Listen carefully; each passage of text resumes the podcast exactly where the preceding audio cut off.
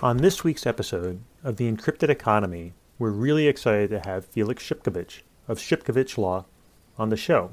We talked to Felix about his areas of specialty, money services, businesses licenses, and commodities, and how they apply to digital assets. Now, before we can figure out who can do what with digital assets, we actually have to figure out what the digital asset is classified as. Is it a security regulated by the SEC? Is it a commodity regulated by the CFTC? Is it virtual currency, in which case it might be regulated by 50 individual states that all require an MSB registration or license or maybe nothing. So we talk about how difficult it can be to make that determination and also what happens once you do. So, for example, if it is a virtual currency, it has to figure out what it has to do in each of the 50 states. And as you'll learn more about, that creates a lot of complexity and stifles innovation. On the other side, if the digital asset happens to be a commodity, well, that's also complex. And you have recent situations, such as with Coinbase, where something that they were trading that wasn't a commodity, due to an interpretation, now potentially could have become a commodity and they had to stop offering margin. It's complex, and things can change quickly. At any rate, I think you'll find this podcast very fascinating. And of course, if you enjoyed it, please subscribe, share, and leave me feedback. Thanks so much. Welcome to the Encrypted Economy, where we look at the business of, regulation, and security for all things encrypted, digital assets, blockchain technology, privacy, and smart contracts. Hope you'll join us while we explore these forces that are shaping the economy.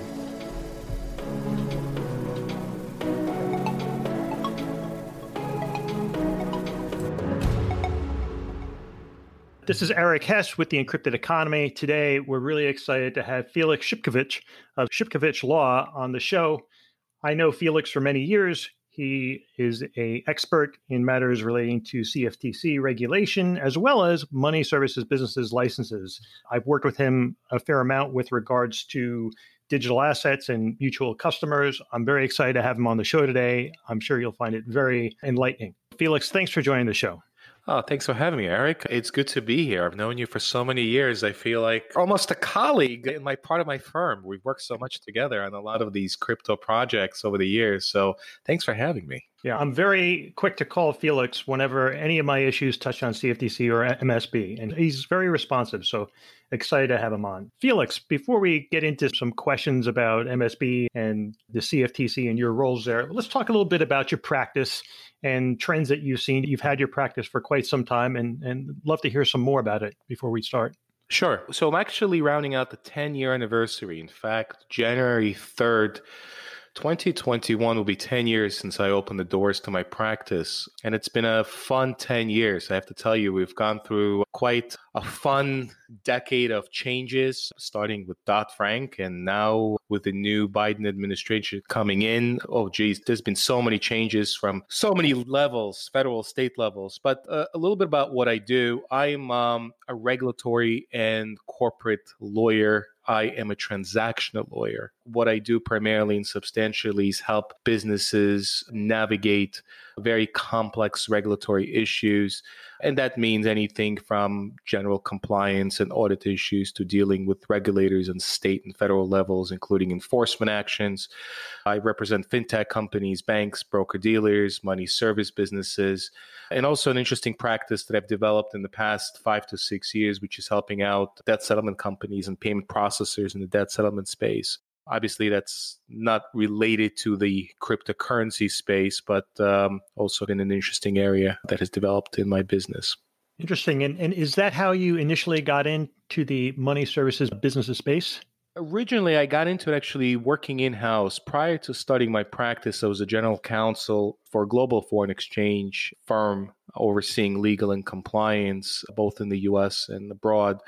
And we're exploring, going back to believe it or not, 2010. We're looking at the different ways the emergence of Bitcoin could help to develop a new product line. And so I've been in the MSB space technically before even 2010 we're looking to ways we can deliver foreign currency foreign exchange and foreign currency contracts to individuals and businesses in the us and worldwide and that sort of migrated shifted itself over to the crypto space with the emergence of bitcoin so probably you could say that I've been uh, in the money service business world since 2006. So 15 years almost. A lot of people who are in the money services business space have been in it uh, for less than 10 years at this point. yeah, it's it's a field that's actually has existed for decades, but it's begun quite a lot of attention with the rise of cryptocurrencies in the marketplace. So that certainly put that on the map. And how have you seen the whole money services business space, as well as the regulation of it, evolve due to cryptocurrency uh, considerations? Tremendously virtual currencies and cryptocurrencies have existed for quite a long time. In fact, when I teach this course, I teach a course called The Policy and Business of Cryptocurrency at Hofstra Law. And uh, typically, the first two classes we spend on the creation of money, creation of medium of exchange. And believe it or not, to the surprise of many law students, virtual currencies have existed for centuries. Virtual currencies are typically viewed as currencies that are not legal tenders. And the medium of exchange of virtual currencies have existed even in this country, going back to, oh my God, my favorite example is the Disney dollar, which was a virtual currency. If you remember going back to prior to the digitizing of the Disney dollars, you used to walk into with your kids, or when I was a kid, you walked into Disney World or Disneyland and you would essentially exchange your dollar bills for Disney dollars. And that was a great revenue generator for the Disney conglomerate to sell those. So those are virtual currencies they could use within this closed loop environment of Disney. The other one, a great example is the region of Berkshires, right? They created the BerkShare, which was a local currency that enticed people to purchase to use for local bars, local restaurants, local stores. So the concept of virtual currency has existed for quite a long time in this country and actually worldwide. But with the creation of Bitcoin, then you have now a, a virtual currency that's being purchased. There's a huge demand for this cryptocurrency. And and how do you regulate it? The question of how do you regulate it on which level federal or state level or possibly even international setting came into existence. And so the question of how does it fall within the purview within the sphere of money transmission has been around for a decade really 2010 because the question was were money transmission laws created for the purposes of regulating virtual currencies or cryptocurrencies, or were they created for the purposes of transmitting money that's legal tender? And I know this is a very long answer to your question, but since 2010 and onward until through this time, you have this new emergence of different states interpreting cryptocurrency and virtual currency regulatory environment in its own way. And we can discuss that obviously during this program. Yeah, and, you raise a really good point because before diving into the MSB component, it's important to consider what is virtual currency. Uh, a couple of years ago, when I had a client was working on a white paper, and this is before Clayton spoke, I, I wasn't quite the buyer in the SAFT model or the Howey test that was being applied and I was struggling with it a bit. I, I, just couldn't fit it into security. So I called Felix, like I often do. And I said, Felix, I'm, I'm hating this. I don't like it. it. It ultimately led to me stripping out the ICO of anybody making any money, which wasn't very popular to a large number within my client. But I, I remember speaking to Felix, and he said, Why don't you use like a prepaid calling card model? And that was very intriguing. So I went back to my client and I said, why, why use the prepaid calling model? Because prepaid calling cards are indeed, would you call them a virtual currency?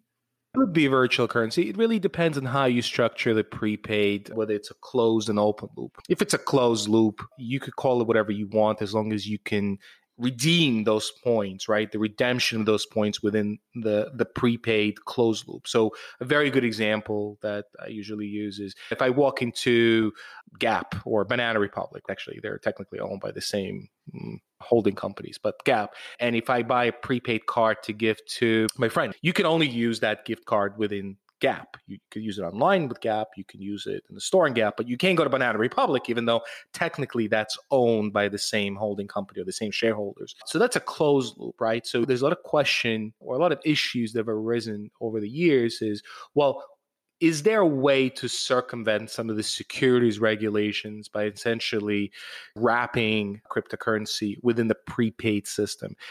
Then there's also the open loop system, which is imagine that you can buy a gift card that you can you prepay card right? Can you redeem it within we talked about this within the closed loop that's not an issue. Generally that's not an issue. You might still need to be a money service business registered with FinCEN potentially but again that's a very fact specific analysis. But then if you're dealing with an open loop system then you're now ventured into the money transmission world and have to be aware of that the stored value within the prepaid potentially may require you to register in some not all the states and you have to do that state by state analysis right? That stored value analysis whether or not that cryptocurrency may require you to be a money transmitter or get a BitLicense in state like new york for instance. And that is also a very fact specific analysis so for the listeners, I, I, will give the postscript on the prepaid calling card story, which I give kudos to Felix for raising because it clicked instantly when he told me, and I was like, "This is great." So we went ahead with it. The white paper definitely was in compliance, but I had revised it, and some people had spoken about it. So the enforcement, OC enforcement, was looking at me as even though I was the one who had fixed it. The long story short is we never asked for a no action letter. And as a result, enforcement was looking at all ICOs dubiously. And we ultimately shelved it because the OC didn't get it, even though I explained, hey, this is a prepaid calling card.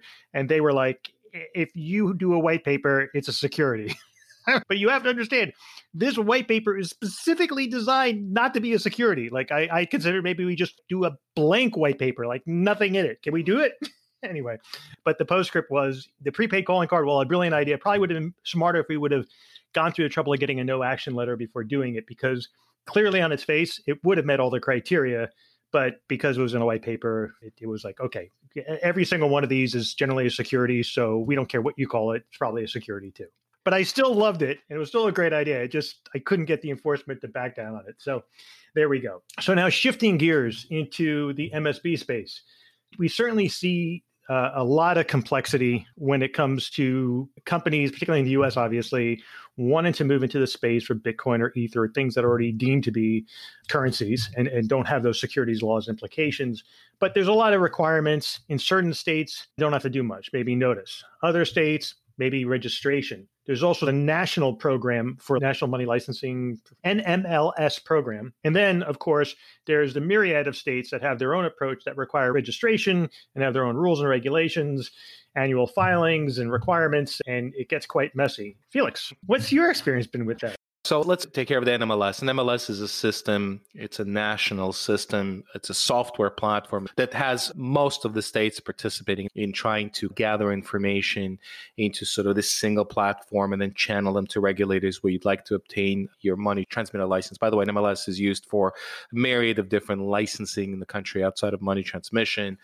But let's take a few steps back, right? You and I have worked with companies that come from abroad and uh, interested in the US space. And sadly, after they speak to us, they realize how complex the US regulatory and legal environment is and, and really shouldn't be that difficult. The problem is that if it's a security, case closed. You got to go the SEC route, either fall into one of the exemptions or seek no action relief. But if it's a security, it smells of security.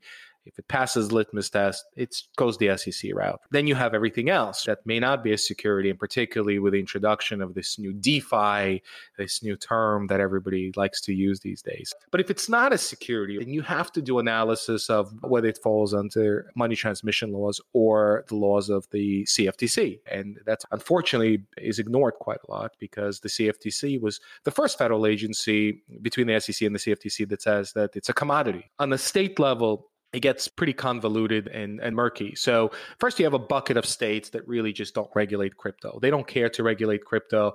They've issued no action letters on guidances saying we do not regulate cryptocurrency because we only regulate legal tender, transmission of legal tender. So, then you have New York, which is in its own little bucket, which is the BitLicense. Then you have states that said you have to be a money transmitter because, regardless of whether or not it's legal tender, you still have to be be uh, a money transmitter. And if you're operating an exchange or if you're doing some kind of an ICO, you're potentially involved in money transmission activities. And then you have states like Florida, which is one of my favorite states to discuss, where there's there's no definition of legal tender. And there was a case, this Espinoza case from a couple of years ago, where the state of Florida prosecuted an individual for selling Bitcoin. And actually, the person said, "Look, I'm not selling legal tender, therefore I don't need to be a money transmitter." And then the appellate division in the state of Florida said, "No, it doesn't matter that it's not a legal tender. Therefore, if you are in the business of selling cryptocurrencies in the state of Florida, you have to be a money transmitter." And there's a lot of opposition and a lot of disagreement in the crypto community over that decision. But look, what it really boils down to, in my opinion, is you have to figure out is it a security? If it's yes, you've got to go with the SEC route. You still should obviously consult to make sure that there's nothing on the money transmission or the CFTC side that doesn't trigger any licensing requirement. But if it's not a security, if it's truly decentralized, if you're not raising money or funds, then you've got to do this state by state analysis. And it could get quite challenging and difficult and costly. And that's one of the main deterrents for non-US companies from doing business in US just because it's too much money, it's too costly. We have to go through 50 different applications. We have to get all these bonds and that's also not very easy. We have to have potentially a few key individuals here in the US. The bigger question here is why don't we have a federal license to do this, right? And, and that was something that Brian Brooks was trying to get down to the OCC, but that's only good for another couple of weeks. right between the fintech charter being killed by the courts and now there's a discussion of the national payments charter and there was a lot of excitement over it. I'm not sure that's going to happen. I hope it happens, by the way. I think it create a lot more jobs and create a lot more transparency in this market, but less arbitrage. See, what a lot of people don't realize is that when you have this very complex regulatory environment, it actually allows for the bigger players to come in and monetize it and, and create jobs. It's difficult for the smaller and mid-sized companies to come in. And it's just not right. I think that the economies of scales have to be equal when it comes to a global product cryptocurrency whatever that cryptocurrency is. It has to be fair. It, it, it can't be just limited to the bigger participants. Not to take the conspiratorial attitude, but it feeds itself in a I guess, a shadow conspiracy in that the big players will always say these markets don't have the same regulation. They can't be as safe. They need to be protected. They need the same regulation. And effectively, these are barriers to entry. So I'm in 100% agreement with you. It's oftentimes the deep pockets have the lobbying clout, and people say, oh, that's very conspiratorial, but it's actually what happens. The smaller interests of lower regulation doesn't get the voice quite as much and it's the big entities that have the ear and and there is a good point but there's often a tendency to go to the default of the existing regulatory structure and try to shoehorn innovation into it versus something maybe a little more tailored in the range of what Hester Peirce is trying to do over at the SEC with some of her suggestions. Let's just hope that she is able to be successful underneath the Biden administration. Uh, you look at what happened to small and mid-sized financial institutions post Dodd Frank. The spirit of Dodd Frank was obviously very positive to try to avoid curtail any type of potential meltdown by better regulating certain products and services. We're not going to go into the specifics, but I could tell you that the definition of a swap is 90 plus pages in the Federal Register. Somehow now includes certain products that really had nothing to do with the, the financial meltdown that we had in 2008. And what, what happened as a result of Dodd Frank was you had tens of thousands of small and mid sized banks, financial institutions, credit unions, community banks, community credit unions that just couldn't support the enormous and in some ways unreasonable regulatory and capital requirements of Dodd Frank. And so what we had is the bigger players get bigger and wealthier and their stock went up and the smaller guys went out of business. And that's exactly what I see in the crypto space, which is arguably one of the most interesting global arenas that should allow for some level of democratic regulatory environment, not just open for the big and well capitalized institutions, but also those that should be able to have that barrier of entry. Sure, compliance is important and capital requirements and bonding, but make it reasonable. Can you imagine how much money you would need to have to just do business in all 50 states if you needed to do analysis of what are the registration requirements to do business for crypto exchange in all 50 states. It's very difficult, it's costly, and it's also unfair, in my opinion, to a lot of the fintech innovators who really would provide a lot more benefit to individuals while still maintaining the proper regulatory compliance. So I just wanted to chime in because I've been a very outspoken critic of regulations that only benefit big businesses. So going back to MSBs, because we never really got to the punchline, which is you have the NMLS program that mm-hmm. is is trying to make things a bit easier for applying across multiple states. I guess they opt in or they become members of the program with regard to their licensing regime. So you have the benefit of applying to one and touching all. How many are in the NMLS program now? Like 37, 38? Uh, I think that sounds about right. Usually, I have associates who handle that, but that, we're getting, we're hitting close to forty. Look, NMLS is a great platform for collecting application information. You have uh, different forms on the principles. You can upload documents, your business plan, your AML program, your financial statements, your audit financials. It's just so much easier but it's also not as easy as people think it is because first of all each state will have its own supplemental information. So for instance new york right? If you apply for money transmitter license in new york you use NMLS but i can assure you money transmitter applications that take a considerable amount of time and resources that new york will ask very specific questions that typically you wouldn't get from other states. Florida for instance does not use NMLS and i actually actually found Florida's licensing process to be quite smooth without the NMLS. I think that the objective is to try to make this as uniform and as expedient as possible. But as we know, that regulators in, in each state may have first of all their own questions or supplemental requests for information and also will work at their own speed right you could submit 30 applications in mls but it doesn't mean that 30 of them are going to get approved at the same time and the process will vary from state to state so, if you had a guess, do we, and I think this is a softball question, do we get a national MSB licensing regime in 2021? Probably not.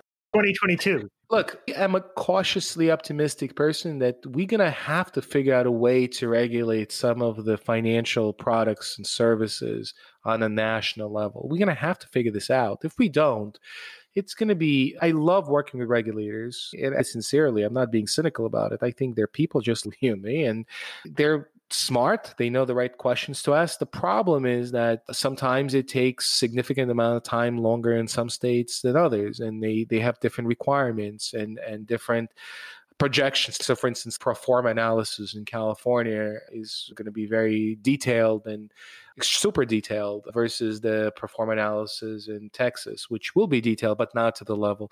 We need some uniformity. It, it becomes an enormous deterrent from, as I said, startups and non-US businesses coming into this space and creates this unequal playing field. So there's going to be those who are listening to this podcast say, well, a couple of months ago, we had this push for some uniformity on licensing for money transmitters with 40 more states to have a single exam and create some level of level playing field. Yeah, but, but licensing and, the, and an exam is not going to create a level playing field when a typical application for a money transmitter license in the state of New York can take 12 months to 24 months, and the state of Florida will take three months. So, how does the business mitigate these discrepancies? So, you could do business in Florida or Illinois a lot quicker than you could do in New York.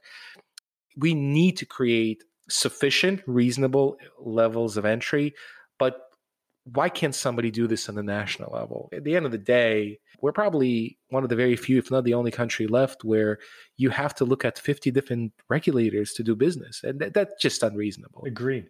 To provide context for the listeners, when you're talking in terms of virtual currencies that are registering as MSBs, they're typically doing so in the spot market, meaning I'm buying and selling a cryptocurrency. I'm not doing a future on cryptocurrency, you could have an MSB and a CFTC regulated business doing this. But the minute you go into a Bitcoin future, that would typically fall under CFTC. And we're going to talk about in a little bit. Even margin trading could potentially toe into the need for CFTC registration. Yeah, the general rule is that if cryptocurrency trading, exchange of crypto value, is done on one to one on non leverage basis, right? That's a spot transaction, a deliverable transaction. So, for instance, if I wanted to send you one Bitcoin, right, whatever the value is today, I think it's what hovering between 18 and 20,000 depending on the day.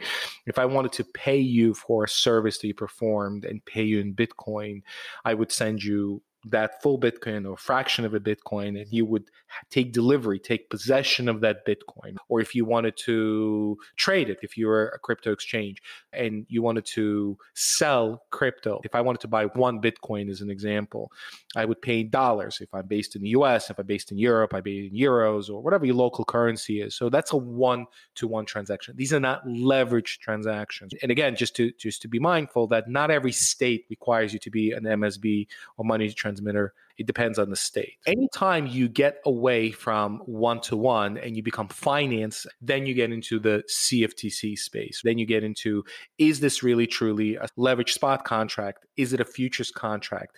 Is it a forward, right? And then forwards have non-deliverable forwards and deliverable forwards. Then you really get into the swap space, right? Which requires under the CFTC rules to have certain type of reporting requirements to swap data repositories and certain type of contracts cannot be traded by retail. So if it's a futures contract, uh, it can only be traded on regulated DCM designated contract market or an exchange. So for instance, one of the biggest well-known exchanges, CME, offers Bitcoin futures and you actually have new DCM which is essentially an exchange license that have come in the past few years and obtained that license from the CFTC to offer these Bitcoin futures products.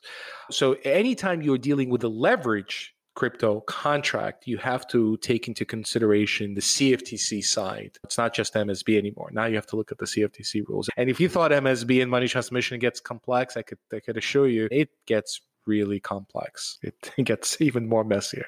That's a good segue, actually. I wanted to talk to you because a couple of weeks ago, Coinbase announced that it was halting margin trading on its spot market. Now, Coinbase, I don't know if they have an affiliate that is CFTC. Their primary marketplace is the spot market. And they had margin trading, but there was concerns about an interpretation, I believe it goes back to March, that raised some doubt as to whether or not basically the, this leverage issue could force them under the registration requirement. And the only way that they could have gotten out of it is, I think it's the physical delivery requirement after 28 days. So basically, if there was a leverage transaction or a margin transaction after 28 days, whoever purchased it, even if it was on margin, they would have to basically own it or, or have physical possession of it Otherwise, without that physical delivery, it, it, basically they would require to be registered as a futures market. So not only did Coinbase drop margin trading, but a number of other centralized exchanges also dropped margin trading following Coinbase's announcement. And that was expected. And let me give a, a, really brief overview of why that took place and, and how that plays into the crypto space. I already said earlier that the CFTC going back to September 2015 through an administrative consent order has defined all virtual currencies to be commodities. That by itself, the Derivabit consent order citing a 1986 commodities case, it was quite interesting because really, as I always tell my law students why provide any type of guidance when you can just get a consent order? And boom you have now a legal precedent right? The easier backdoor to regulating promulgating rules or interpretation which is not always taught in law schools, in my opinion. The students are always taught in law schools that regulators propose rules and there's a democratic process and everybody gets to comment. No, if I'm a regulator and I don't want to go through the democratic process, I could just sue someone, get a consent order because I know that they'll probably want to settle. There you go. There's a legal precedent and everybody else has to follow it. And then I can just go and have a blitzkrieg of enforcement actions. How is this so relevant? So virtual currencies, according to the CFTC, according to the case of commodities, right? And we have sufficient amount of case law at this point, federal case law that confirms the same. Commodities are regulated by the CFTC. There's a definition of what constitutes a commodity. And anybody who's a commodity geek will always know that there are two exceptions to the definition of commodities. The typical ones are like oranges, pork bellies, wheat, grain, everything that you basically consume that you could think about consuming as food that's deemed to be a commodity. There are two things. The first one is onions. Onions are not commodities. And that goes back to the onion farmers and the lobbyists saying that onions should not be viewed as a commodity because then they didn't want the onion futures to be manipulated on exchanges. And the other one is actually quite also interesting box office receipts. You had what's called uh, Hollywood Stock Exchange that allowed people to trade movies and actors through these virtual contracts. And can you imagine? Imagine Tom Cruise or Brad Pitt has a movie coming out and someone's going to bet against it. And then essentially the box office receipts will tank before the movie would even come out. And that wasn't very good for Hollywood. So they've exempted that from the commodity. But why the 28 days comes into existence is because you have to look at the historical perspective. Back in the day, back before we had trains and, and railroads, we had horse carriages. And in order to transport a commodity from one part of the country to another, it took about four weeks. It took 28 days. It really, that's an interesting historical example because when you loaded up commodities and you got them from New York to LA, it could take four weeks.